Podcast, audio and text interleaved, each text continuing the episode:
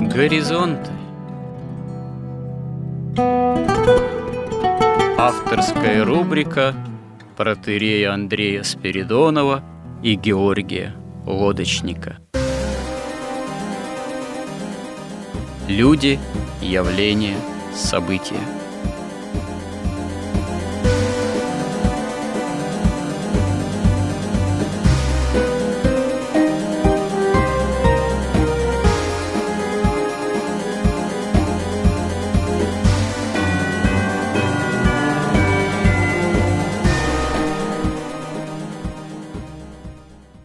Добрый день, уважаемые радиослушатели. В эфире радио «Благовещение» и в нашей постоянной рубрике «Горизонты» я, протерей Андрей Спиридонов и мой добрый собеседник Георгий Лодочник продолжаем наши смысловые и словесные изыскания.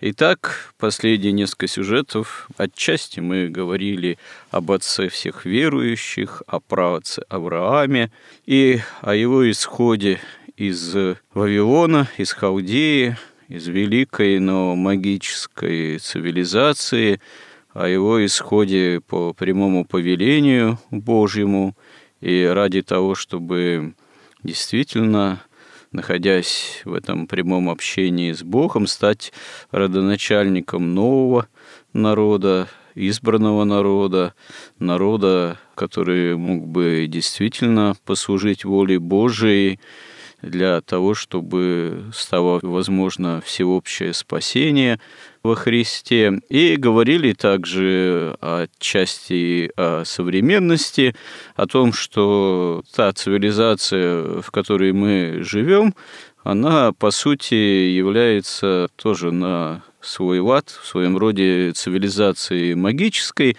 потому что главной абсолютной ценностью внутри этой цивилизации являются деньги, являются идол мамоны, является дух сребролюбия.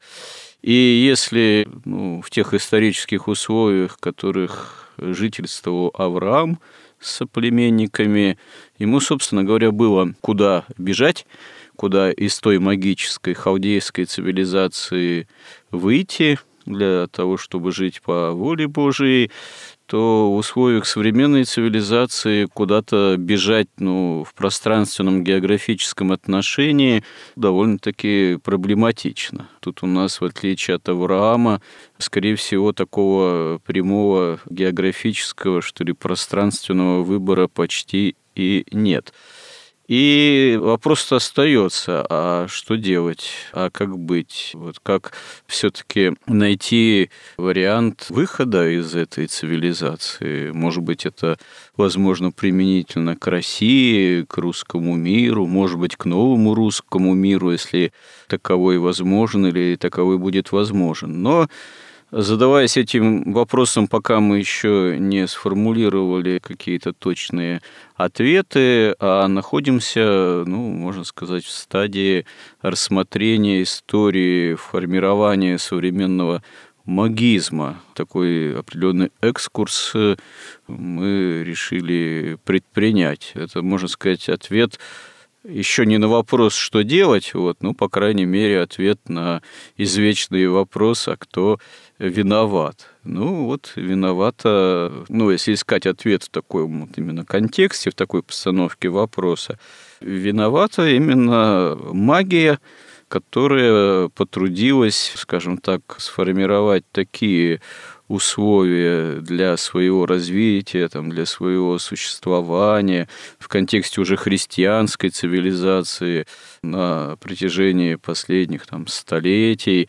И фактически то, что западноевропейская цивилизация в основе своей христианская становится то, что называется постхристианской, ну, собственно говоря, и начинает поклоняться золотому тельцу, ну, определенные магические усилия манипуляции, доктрины этому способствовали.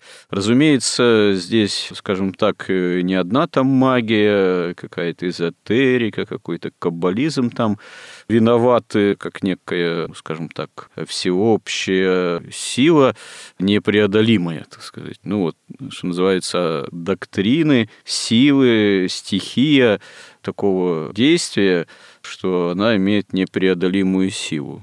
Эта сила оказывается непреодолимой тогда, когда, ну, собственно говоря, человек э, сам отказывается от своей, в каком-то смысле, свободной воли, или наоборот, делает согласно своей свободной воле недолжный выбор, когда человек, развитие человеческого сообщества, человеческой цивилизации, можно сказать, отказываются от э, поклонения истинному Богу, от истинного богопочитания, отказываются от того, чтобы следовать за отцом всех верующих, правцем всех верующих Авраамом. Ну вот как это происходит в историческом таком контексте последних столетий, мы об этом, собственно говоря, ну и еще продолжаем разговор. Итак, Георгий, как мы уже отметили, одной из таких важнейших вех закабаления некогда христианских обществ, христианской цивилизации являлось введение частного судного процента, банковского, как ну, сейчас сказали бы. И это было, как я понял, все-таки элементом не случайным. Человек, человечество, западноевропейская цивилизация – к этому готовилась, к этому ее подготовили. Ну, как это, повторимся, может быть, но обязательно стоит, наверное, это отметить, как это действительно стало возможным, каково должно было воздействие на умы, сердца человеческие и какие-то последствия повлекло, чтобы ну, уже к нашим дням это стало таким фактором, фактом, само собой разумеющимся, в плане там экономического, социального, ну, можно сказать, и нравственного бытия, когда скажи, что этот банковский частный коммерческий, так сказать, судный процент надо отменить, это будет таким совершенно революционным заявлением. Как к этому все пришло и что действительно с этим делать? Ну, вообще-то вот Валентин Катасонов, он говорит, что с введением новой цифровой валюты новых цифровых денег уже не будет никакого ростовщичества. Деньги не будут, так сказать, наращиваться, идти в рост, они будут, наоборот, уменьшаться их количество, если ты не истратил выделенные тебе деньги там за определенный период, они будут уменьшаться и исчезать. Потому что, в принципе, вот для этих деятелей воплощения тайны беззакония деньги больше не нужны. Им больше не нужен ни капитализм, который уже перестал работать, и ни прогресс, ни какое-то развитие производства, ни просвещение. Интересное дело. И этот самый частный судный процент тоже уже не нужен будет. И классическая это такая вот банковская система тоже будет не нужна. Это что ж, получается, Мавр сделал свое дело и может уходить тогда в этом смысле? Ну да, в общем, все эти технологии, их можно назвать одним словом, так сказать, магия капитализма. Они сделали свое дело, потому что вот этот капитализм – это такая глобальная магическая технология концентрации власти и собственности в руках вот этой темной иерархии тайной служителей тайны беззакония. В конечном счете концентрация власти и собственности мира – обеспечивает им власть над всем миром, и это является необходимым условием для воцарения Антихриста. Мы сейчас поподробнее это обсудим, но с этой задачей капитализм уже справился. Все. С помощью как раз ростовщичества, научно-технического прогресса власть сконцентрирована. Денег напечатано огромное количество, прибыль уже фактически невозможно генерировать, то есть все, это все не нужно. Капитализм, он состоял, вот как они получили эту власть над миром. Он состоял, собственно, из таких четырех, что ли, частей или четырех актов, которые друг друга все время поддерживали и усиливали. Первое – это разрушение веры христианской. То есть это различные ереси. В первую очередь тут, конечно, центральное место занимает филиоквия. Потому что эта ересь, она имеет чисто магическую природу. Она утверждает, что Святой Дух исходит и от Отца, и от Сына, и тем самым мы это несколько раз уже обсуждали, делает как бы первичной, онтологически первичной божественную природу, не ипостаси, а природу.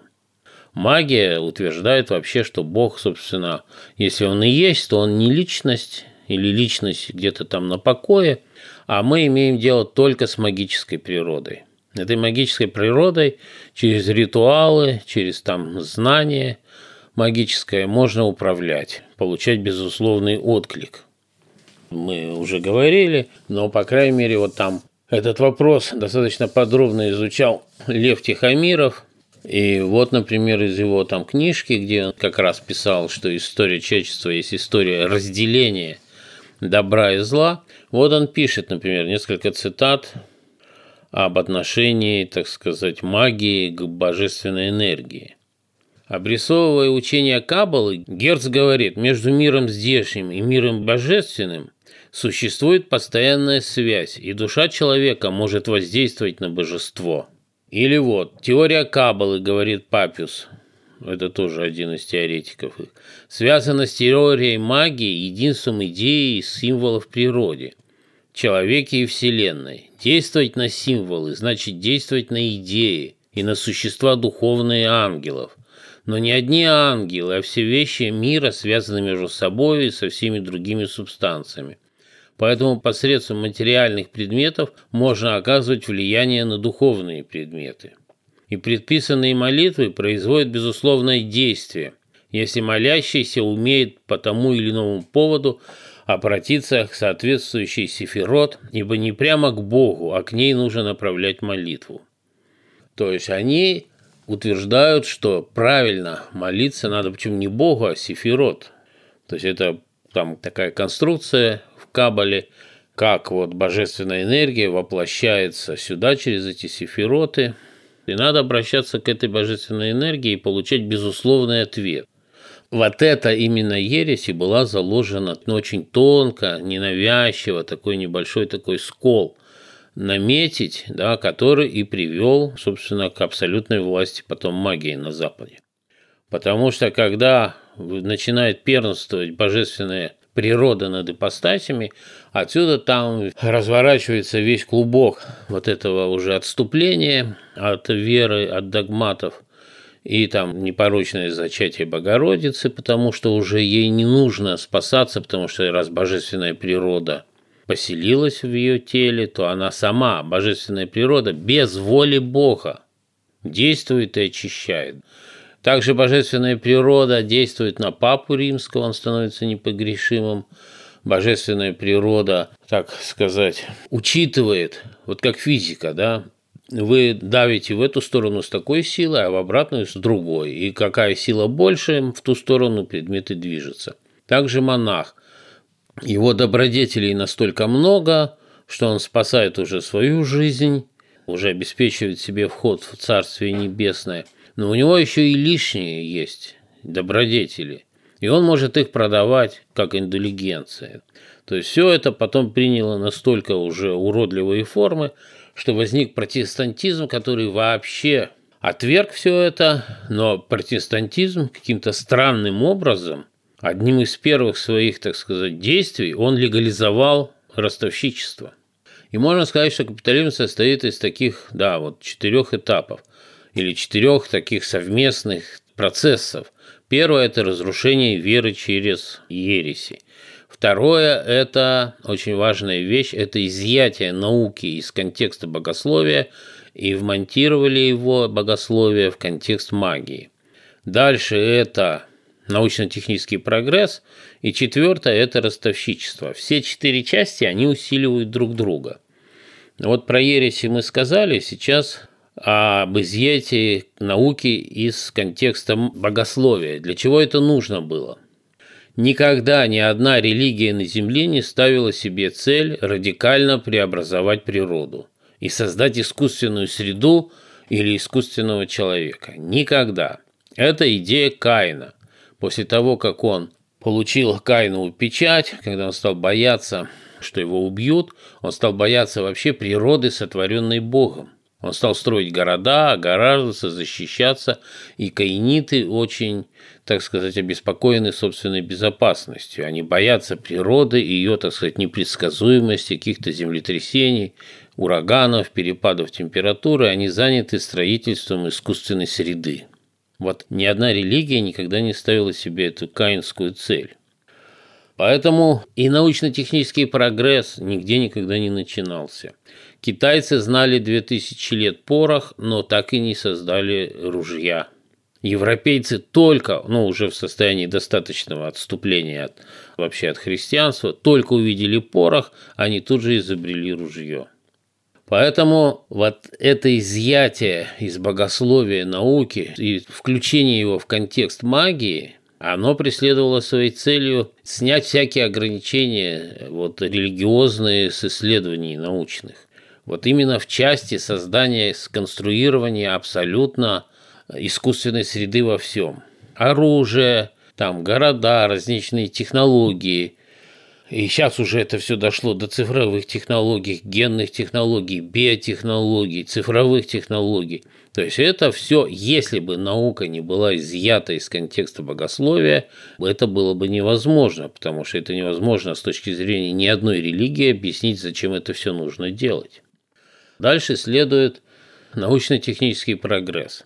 Как только наука была выведена из контекста богословия, из-под ее, так сказать, крыла, открылась возможность откровений сатаны для науки – вот весь научно-технический прогресс – это, конечно, знание, которое, как Прометей, и в древнем мифе, еще древнегреческом, который нес людям огонь, огонь знания, за это его потом там боги приговорили, что ему печень клюет каждый день там какой-то ворон или орел. Как они себе представляют вообще образ э, вот этого Прометея, сатаны? Он открывает вот эти научные знания. Это откровение, которое должно было победить откровение Христа. И оно и победило. Потому что одно дело Царствие Небесное, одно дело там божественные чудеса, которые ну, нужно иметь веру, они случаются редко. Другое дело чудеса науки и техники, которые вот они зримы, вот он паровоз, огромный, тяжелый, там самолет, и как бы и все ведь это ведь представлялось как, что это все представлялось как обличение богословия, что вот богословие говорило, что этого ничего не может быть, а вот оно все есть. Вот мы сами своими руками это создаем. Мало того, вот Карл Маркс, знаменитое его высказывание, которое мы все учили в школе и в университетах, он писал, Философы лишь различным образом объясняли мир, но дело заключается в том, чтобы изменить его. Вот никогда ни одна религия не ставила своей задачей изменить мир. Она ставила задачей изменить себя, очистить душу от зла. А вот именно уже когда в контексте магии она, наука стала, она стала ставить задачу изменить все вокруг, но только не себя – чтобы удовлетворить всем своим страстям и всем своим похотям, и всем своим страхам защититься от природы, от божественной. Поэтому начался научно-технический прогресс. Научно-технический прогресс начал порождать очень сложные дорогостоящие технологии, которые требовали чего? Кредитов, разумеется. Они требовали кредитов. И тут очень важно что понимать, что вы не могли не участвовать в научно-техническом прогрессе. Вот, допустим, Европа участвовала, а Китай не участвовал. Ну тогда Европа просто побеждала, колонизировала и Китай, и Индию, и всех, кто отставал в научно-техническом прогрессе. То есть, если вы не занимались этой наукой научно-техническим прогрессом, а оставались, кстати, в лоне собственной религии, то приходили англичане и вас просто покоряли – а если вы сопротивлялись, вас начинали травить опиумом. А если вы не хотели травиться опиумом, вам объявляли опиумные войны. И поэтому никакого выхода не было. Это такая методология, что вы не можете противиться ей. То есть, если одни начали заниматься научно-техническим прогрессом, чтобы сохраниться, вы должны тоже начать это делать. И у нас как раз заслуга Петра Первого заключается в том, что он вовремя подхватил этот научно-технический прогресс, но вместе с научно-техническим прогрессом он изменил русскую идею. Мы об этом часто говорили, что привело нас современному вот такому одновременно печальному состоянию, а с другой стороны у нас хотя бы есть ядерное оружие. Ну, кстати, да, вот в плане историческом-то а что было делать начиная с той эпохи еще Петра? Если не следовали бы научно-техническому прогрессу, а пребывали бы в таких условиях, так сказать, домостроя, что называется, до Петровской Руси, ну, спустя какое-то время все равно никакой русской идеи бы не было бы и русского мира, потому что Запад, вооруженный плодами научно-технического прогресса и новейшими по тем временам вооружениями, все равно бы снес этот русский мир. Ну, как и известно, упомянули уже 20-е столетие, время атомного оружия, ракетных технологий, полетов в космос, если бы Советский Союз, вооруженный, увы, тогда безбожной идеологией коммунистической, не предпринимал бы колоссальные усилия в этой ядерной гонке, ракетной, космической, но тоже бы его снесли прямым путем. Хотя, вот, кстати говоря, Советский Союз все равно ведь снесли не путем прямого вооруженного столкновения, а фактически идейно изнутри умудрившись э, разложить э, элиты соответствующие. Но так или иначе вопрос-то остается, а можно ли отказаться от плодов научно-технического прогресса, будучи большим царством, государством, империей, и при этом уцелеть в столкновении с другими империями? Конечно, нет. Если уже, так сказать, дьявол пробил уже брешь на Западе, то есть он уже вверг Запад вот в этот свой демонизм, оккультизм, все свои научно-технический прогресс, то и остальным ничего не остается, как точно так же сделать. Но только Петру Первому не обязательно было объявлять Россию неполноценной Европой. Он мог ее оставить именно как наследницей Византии, но одновременно использовать плоды научно-технического прогресса и науки – так сказать, но под контролем это дело религии. Мы, по-моему, об этом уже говорили, но вообще-то говоря, я не помню, чтобы были доктринальные, скажем так, идейные заявления царской власти, императорской об отказе от наследия Византии, об отказе от идеи там, Третьего Рима и так далее. Просто это сопровождалось конкретными действиями во внутренней политике, без особых таких идейных декларативных заявлений. Ну, не стали избирать э, там патриарха, когда скончался последний при Петре. Ну, вместо соборности действия прямого созыва соборов, там, поместных и так далее, вели практику управления священным синодом, ну, назначили обер-прокурора синода вместо патриарха, чиновника фактически, вели, нарушая впрямую каноны священные, вмешиваясь во внутренние дела церкви, там соответствующий указ, что священник о всякой крамоле политическое, если он услышал об этом на исповеди, должен соответствующим образом доносить. Ну и так далее и тому подобное. И постепенно-постепенно, благодаря этой внутренней политике, а политика-то была во многом еще ведь и не только при Петре, а и при его наследниках, это же еще ведь э, надо было изыскивать средства – как в наше время сказали бы, на милитаризацию, на формирование регулярной армии, ее содержание. И это тоже породило определенные методы действия во внутренней политике в плане изыскания этих средств. Это и ущемление монастырей, и урезание земель монастырских, и фактически создание новой элиты, нового дворянства и так далее. Ну а потом еще и дарование ему особых привилегий, одновременно закабалением все большей части русского народа, крестьян как таковых.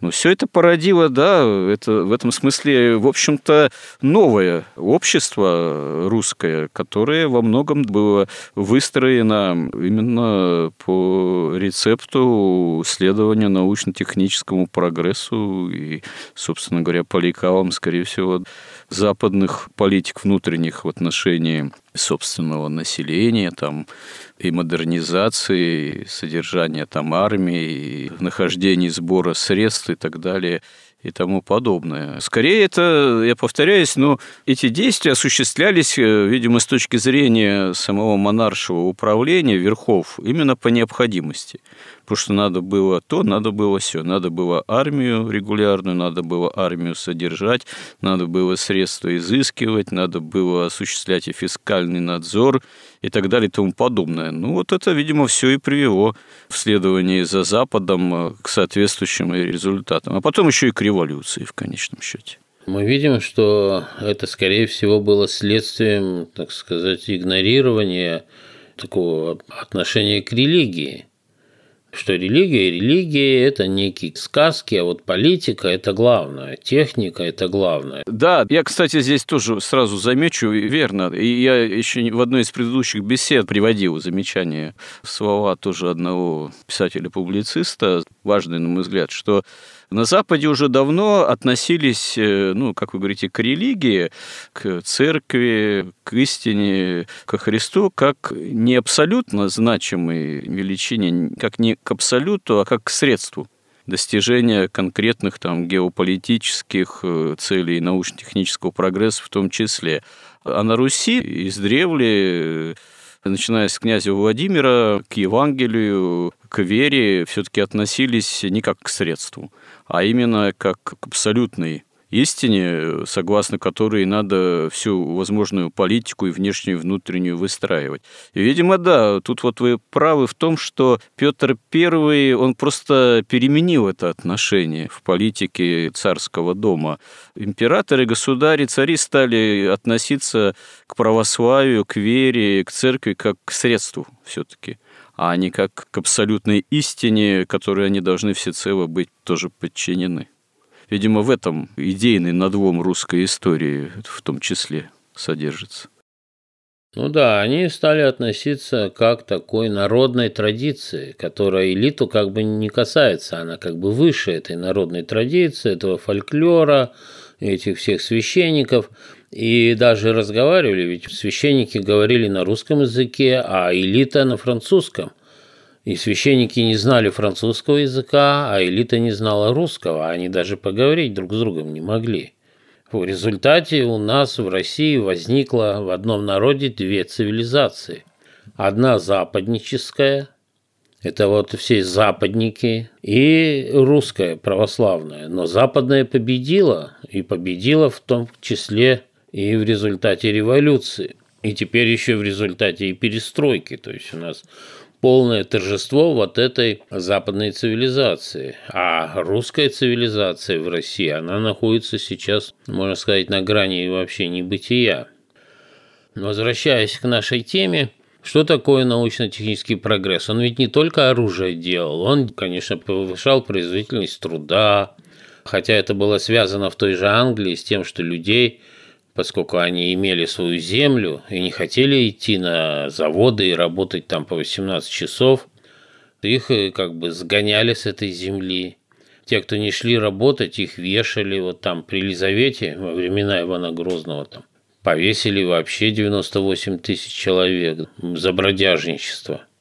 То есть это было очень такой тяжелый насильственный переход к этому капитализму, к этому фабричному производству – который действительно приносил плоды и который обеспечивал более высокий уровень жизни, более комфортную жизнь. Плюс с помощью оружия были покоряемы великие цивилизации Востока и Америки. Все это приносило огромные деньги. И мало того, мы говорили, что создавались акционерные общества, и короли входили акционерами туда. Только потом эта армия которую содержали акционерное общество, приходила обратно в Англию и казнила Карла I, который был акционером там То есть все заканчивалось вот таким как бы грустным образом. И вот все это развитие, о котором постоянно говорили, оно преследовало такие цели. Ну, первое – это, конечно, утрата веры. Это борьба с религией, борьба с христианством. Потому что даже вот сегодня человек говорит, ну вы что верите, а, а вот у меня смартфон, а вы что хотите без машины жить? на лошади как бы кататься, у них совершенно сдвинутое как бы вот мышление, что либо религия, либо машина. Хотя одно другому никак не противоречит, вообще-то говоря. Вопрос в том, как использовать эту машину. Или это в рамках религии, либо в рамках магии делается. В результате люди стали дольше жить, нас стало 8 миллиардов. Это как бы как побочный процесс вот этого капитализма. Мало того, ведь в чем еще суть, что вот хорошо, деньги, как говорил один там IT-специалист американский, который банки все время автоматизировал, он говорил, деньги – это только вера в то, что это деньги. Для того, чтобы ваши деньги принимали, ну, сначала они были обеспечены золотом, потом они были обеспечены там силой авианосных групп там США, да, эти деньги обеспечиваются. Но все равно понятно, что когда у вас есть деньги, а у кого-то земля, в один прекрасный день могут сказать, а нам ваши деньги не нужны. Кушайте деньги. Как один тоже американский какой-то там профессор однажды сказал, что только тогда, когда человечество съест там последнюю там травинку, оно поймет, что деньги нельзя есть.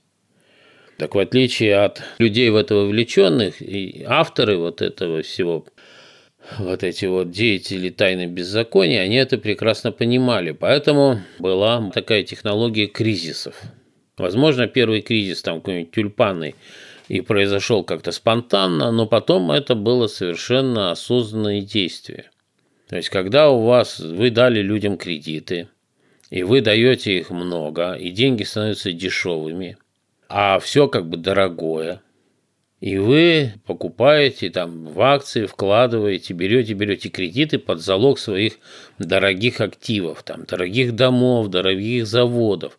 И все это растет, растет, растет, кредиты даются, даются и даются, и все дешевле и дешевле. Один прекрасный день они перестают даваться кредиты, а наоборот, продается все акции, там все, что есть, дома, начинают продаваться, все обваливается. Деньги становятся очень дорогими, а ваши активы очень дешевыми. В результате стоимость ваших залогов не обеспечивает ваши кредиты. И кредиты вы тоже не можете отдать, потому что денег нет. И тогда у вас просто изымаются все ваши активы. Как говорил один банкир там американский, мы вам даем кредиты не для того, чтобы вы нам их отдали. Мы даем кредиты для того, чтобы вы нам не могли их отдать. И так, кстати, действуют и наши крупнейшие банки, там Сбербанк, он дает кредиты, если видит, что бизнес получается прибыльным, он находит способы прервать кредитование и в конце концов разорить и забрать то, под что дали кредиты, если оно выгодно. То есть это стандартная... Георгий, скажите, пожалуйста, а такая политика-то вот финансово-кредитная, которая направлена, по сути, не на развитие бизнеса, экономики, нормальных инвестирований в собственной стране, она самой этой банковской коммерческой деятельностью так и подразумевается подспудно. Этому что, так и учат банкиров, так сказать, старые молодых, которые к ним приходят на смену, что надо бизнес-то разорять, тогда мы вот обогащаемся. Но ведь это же очевидно, что это разумно только ну, в каких-то что называется, стремлениях таких ультраглобалистских, что ли, когда не польза собственной страны, собственного общества и собственного государства и собственного народа преследуется, а именно извлечение прибыли банковской, финансовой, этой процентной чисто в пользу такого международного капитала, по сути. Это же подрыв собственной экономики, по большому счету-то они же рубят все равно фактически сук, на котором сидят. Или это не так ими понимается все-таки? Да нет, это не так совсем. То есть они разоряют, чтобы отнять производство.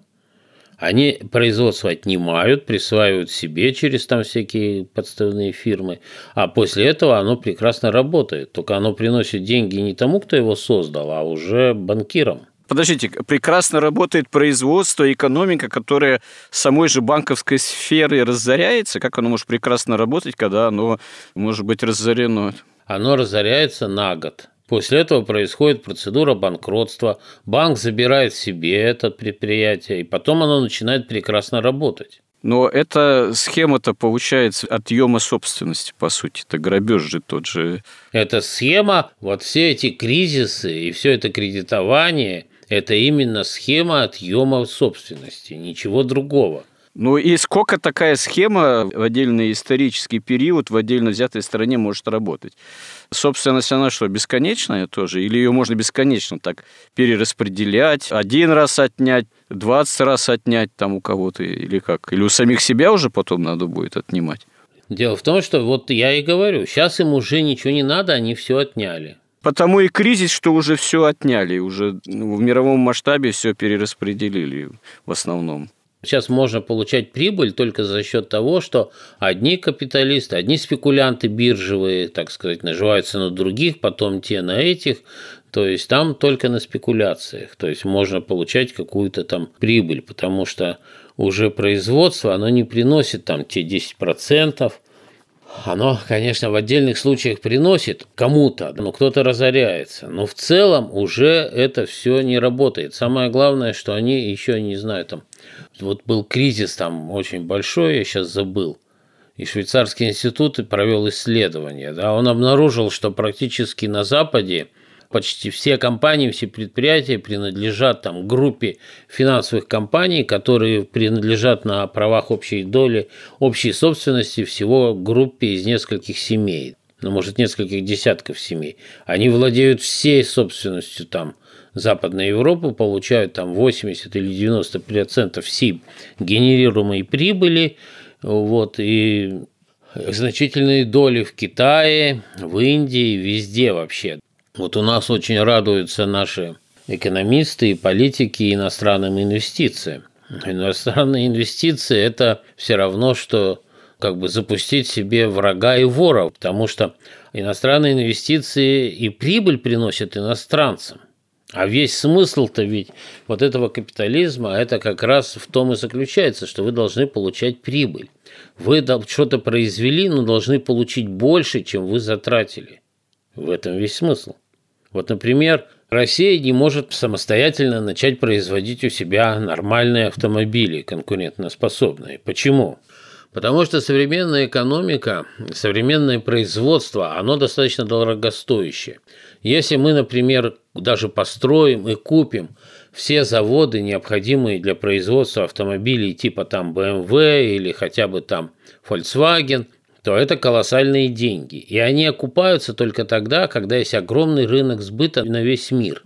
Но на весь мир нас никто не пустит. Если мы будем делать их только для себя, то эти инвестиции не будут окупаться.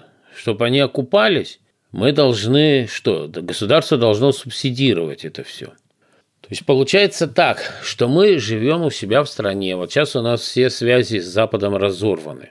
Но мы не можем начать производить для себя автомобили – потому что мы не можем получить на них прибыль. Если бы у нас не было вот этой экономики прибыли, мы могли бы спокойно их производить и спокойно ездить на автомобилях. И никаких бы не было проблем. И, в принципе, при такой доброй воле государства они могли бы субсидировать все это производство, как вот бюджетная сфера работает, милиция ведь не приносит прибыли, то есть полиция сейчас уже. Но это ничего, конечно, не делается. И проблема еще возникает вот с чем. Когда у вас иностранные инвестиции, когда вы все покупаете за границей, вы не можете вообще развивать у себя производство. Потому что капитализм, он работает как такой пылесос иерархический. То есть возникает в обществе иерархия, и эта иерархия работает так, что деньги снизу засасываются вверх, на самый верх. То есть какой-то лавочник производит товар, получает прибыль, потом он покупает что-то там автомобиль, уже платит тому, тот уже более крупный производитель получает прибыль, он все платят банкам, банки получают прибыль, они друг у друга там более крупные дают более мелким ликвидность, те платят большим, то есть все как бы засасывается наверх. Для того, чтобы пылесос работал, пылесос такой экономики, основанный на прибыли, внизу должны быть деньги.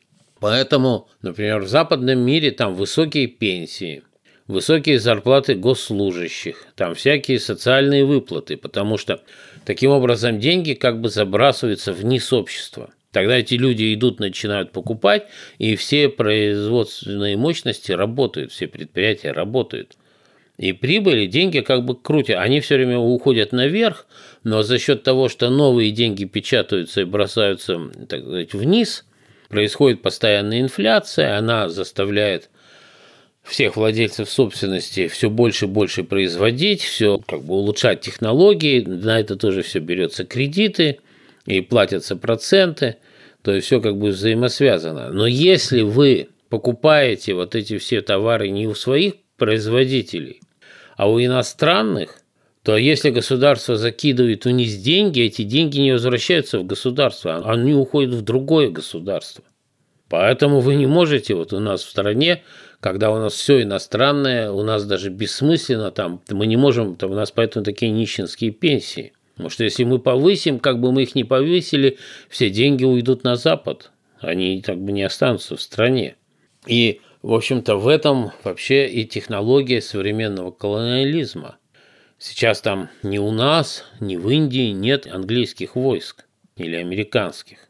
Все происходит именно таким образом, что мы, как колония, мы не можем вот в этой экономике прибыли мы не можем ничего производить без вот западных кредитов.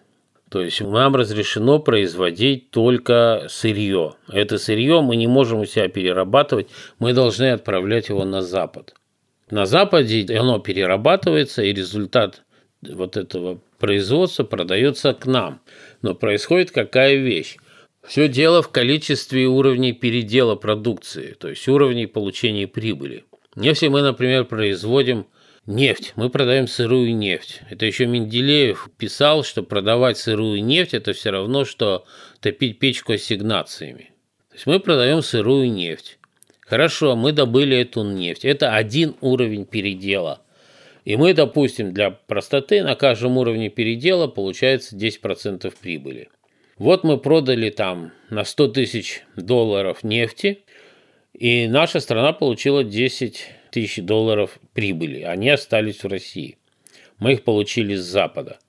Запад из этой нефти сделал там пластмассу, то-то-то-то-то, стал топить. Короче, сделал автомобиль. Чтобы сделать автомобиль, надо сделать 10 переделов. На каждом получается 10% прибыли. Еще и кредиты все платятся.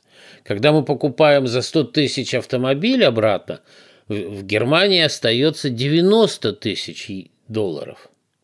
Происходит вот такая колониальная торговля. Мы продаем на 100 тысяч, получаем 10 тысяч, они нам продают на 100 тысяч, получают 90 тысяч. Да, то есть каждый такой торговый оборот ограбляет нас на 80 тысяч долларов, да, каждые 100 тысяч. То есть, ну, это так вот очень просто, примитивно и грубо. Но суть колониализма в этом именно заключается. Кроме того, им этого недостаточно. Им хочется покупать нефть еще и дешевле, чем она стоит. Для этого существует Центральный банк, который возглавляет заместитель директора по России МВФ, который максимально старается опустить курс национальной валюты, потому что все затраты по добыче нефти, они же в рублях делаются. И это очень на руку как раз тем, кто эту нефть сырую гонит за границу. Не здесь перерабатывает, а за границу отправляет. Потому что у них растет прибыль. В результате вся вот эта продажа сырой нефти, продажа газа, продажа древесины, продажа металла и покупка обратно готовых изделий, а она постоянно держит страну в нищете. И она постоянно обогащает Запад. Потому что на самом деле происходит совершенно непропорциональный обмен. При этом мы имеем в 10 раз меньше рабочих мест, чем там. Причем мы имеем более примитивные. Мы вот после перестройки страна потеряла, я не знаю сколько там, от 40 до 70 процентов вообще профессий даже. У нас исчезли эти профессии, у нас исчезли предприятия. Мы производим исключительно ресурсы. И когда кажется, что вот кто контролирует ресурсы, тот контролирует мир, ничего подобного. И это абсолютно устраивает метрополию, когда наша страна изо всех сил производит сырую вот эту вот продукцию, сырье, и все его, все, все до конца, до последней там капли отдает на Запад. Это именно то, что Западу и надо.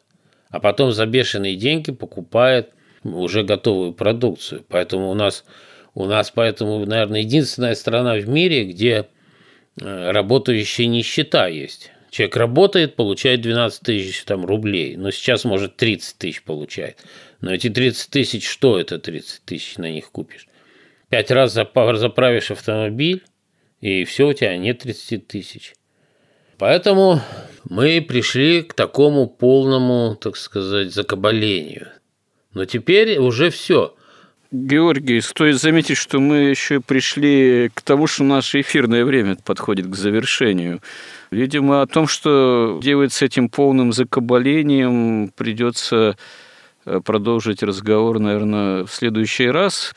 Ну, закабаление-то оно действительно полное, тотальное, вот это вот экономическое, социальное, но оно же еще и в каком-то смысле является нравственно-духовным, коль скоро деньги, даже уже не сами эти деньги, а, а вся эта система и потребления, так сказать, и устроение социальной жизни, она оказывается полностью замкнута вот именно на, по сути, поклонение мамоне как таковое. А сказано же, что не можете служить одновременно Богу и мамоне. К тому же вы в самом начале нашего эфира заметили, что, собственно говоря, уже традиционный -то инструмент денег, ну, вообще традиционные деньги уже фактически вот-вот отойдут в прошлое, то как правильно сформулировать -то? Это магическое закабаление, в котором даже уже не сами деньги имеют абсолютную ценность, а что является тогда главной ценностью, как это правильнее сформулировать, что действительно приходит, оставаясь все властным на место денег. И э, как с этим бороться? Можно как-то кратко резюмировать или полностью туда вынесем это в повестку, так сказать, следующего нашего сюжета, если Бог даст. Ну, если кратко сказать, то они переходят к прямому рабству. Только это рабство не такое, как там в античные времена, это рабство ментальное, эмоциональное, и рабство социальное, рабство через цифровой контроль, через цифровые деньги. Они переходят к прямому непосредственному рабству. Как этому противостоять? Ну, этому противостоять можно только обратившись к Богу.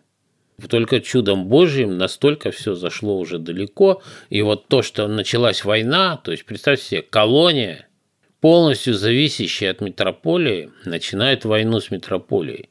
Как бы со стороны посмотреть какое-то безумие. А если посмотреть с христианской точки зрения, то это просто чудо которая может, и мы надеемся, завершиться, так сказать, освобождением хотя бы России. Если Россия освободится, то освободится полмира. Тут еще возникает вопрос, а чего ради, почему это колония, то есть мы тут тогда решились войну начать. Неужели к этому нас подвинули прямо христианское убеждение, прямо христианское миропонимание? Или это такой особый промысел Божий, который действует из всей совокупности причинно-следственных связей, в том числе и бывшего некогда исторического выбора России и русского народа, который сейчас э, до сих пор еще сказывается, ну, имеет место быть в действии промысла Божьего как такового. Это очень интересный вопрос. Не знаю, есть ли на него прямой ответ, правда. Но мне кажется, что это прямой акт воли Бога. Вот как приход к власти Путина – это прямое чудо, так и сейчас. Ведь суть в чем? Сейчас Запад пытается взять реванш. Путин сохранил Россию, они хотят ее все-таки абсолютно подчинить. И вопрос в том, сохранит ли Путин Россию, а сохранить он ее может только сейчас, обратившись к Богу и очистившись от всех вот этих вот сетевых структур, вот этих каббалистических, магических. Иначе он никак не сохранит. У нас вот, когда он часто бывает в истории России, в самосознании русского человека, личностный фактор имеет очень-очень большое значение, и часто мировоззренчески очень много сводится к личности одного человека, одного правителя, там, одного государя. Впрочем, мы разговор-то начали, вы констатировали, что ересь Запада, начиная с Филиокви, это именно вообще отказ от понимания Бога как личности, тогда как как раз-таки основа основ э, в христианстве – это понимание ипостасности Бога, то есть первенствующего личного начала в Боге. Даже не только в Боге, а вообще значение личности в истории действительно имеет э, очень-очень большое значение.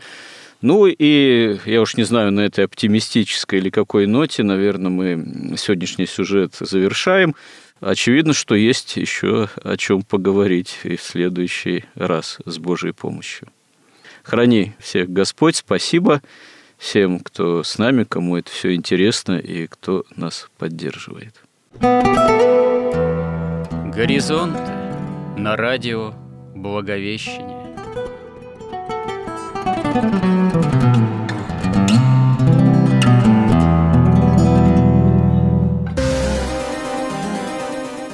Разговор вели протеерей Андрей Спиридонов и Георгий Лодочник.